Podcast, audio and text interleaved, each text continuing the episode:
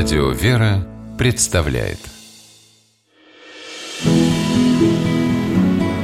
Имена, имена милосердие.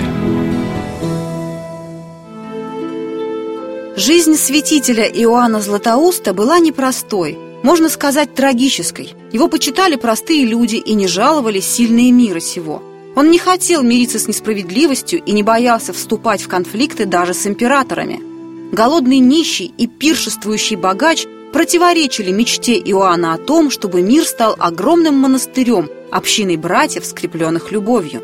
Будущий святитель Иоанн родился в IV веке в Антиохии, культурном центре Византии. Иоанн рано лишился отца. Мать одна воспитывала сына и дала ему прекрасное домашнее образование, а потом определила в привилегированную ораторскую школу. Искусством красноречия юноша овладел в совершенстве. Кроме того, в школе он получил профессию адвоката. В 23 года Иоанн крестился, а после смерти матери, став наследником громадного состояния, раздал его бедным и принял иночество. Жил в монастыре и в пустыне, но, подорвав здоровье, вернулся в Антиохию, где со временем занял и епископскую кафедру. У Иоанна был большой красивый дом, отличная библиотека. На этом роскошь заканчивалась. Иоанн не устраивал богатых перов, не приглашал на них местную знать. Все свои деньги он тратил на благотворительность. На проповеди Иоанна собирался весь город, базары пустели, ремесленники прекращали работу, в судах останавливали процессы, люди устремлялись в церковь послушать очередную речь проповедника.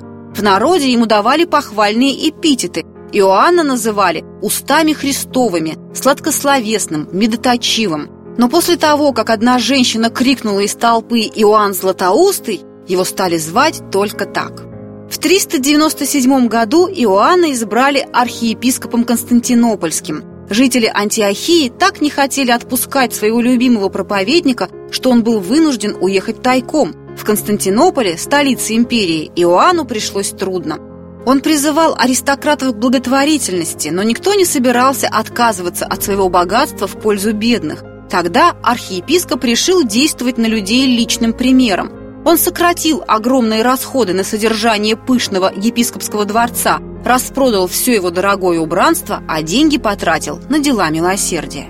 В Константинополе было много богатых людей, но бедных еще больше. Для неимущих двери дома Иоанна никогда не закрывались.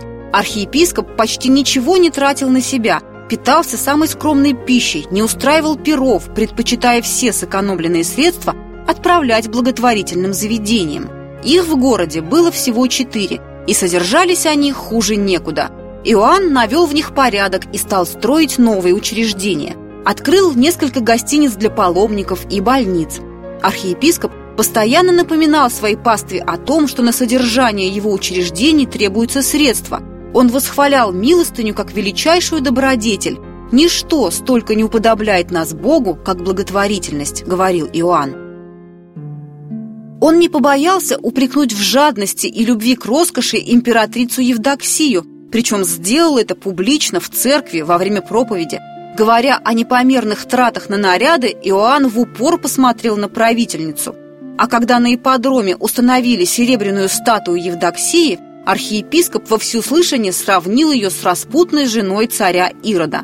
Оскорбленное величество стерпеть этого не могло. Иоанна отправили в ссылку. Правда, ненадолго – Едва он уехал из Константинополя, как там случилось землетрясение. Испуганная императрица, решив, что небеса наказывают ее за Иоанна, поспешила вернуть его в город. Простой народ ликовал, но враги архиепископа не дремали. Спустя два месяца Евдоксия, получив на него донос, удалила Иоанна из столицы. В ссылке он и умер скоропостижно, до последнего дня, следуя словам Иисуса Христа «блажение давать, нежели принимать. Имена, имена милосердия.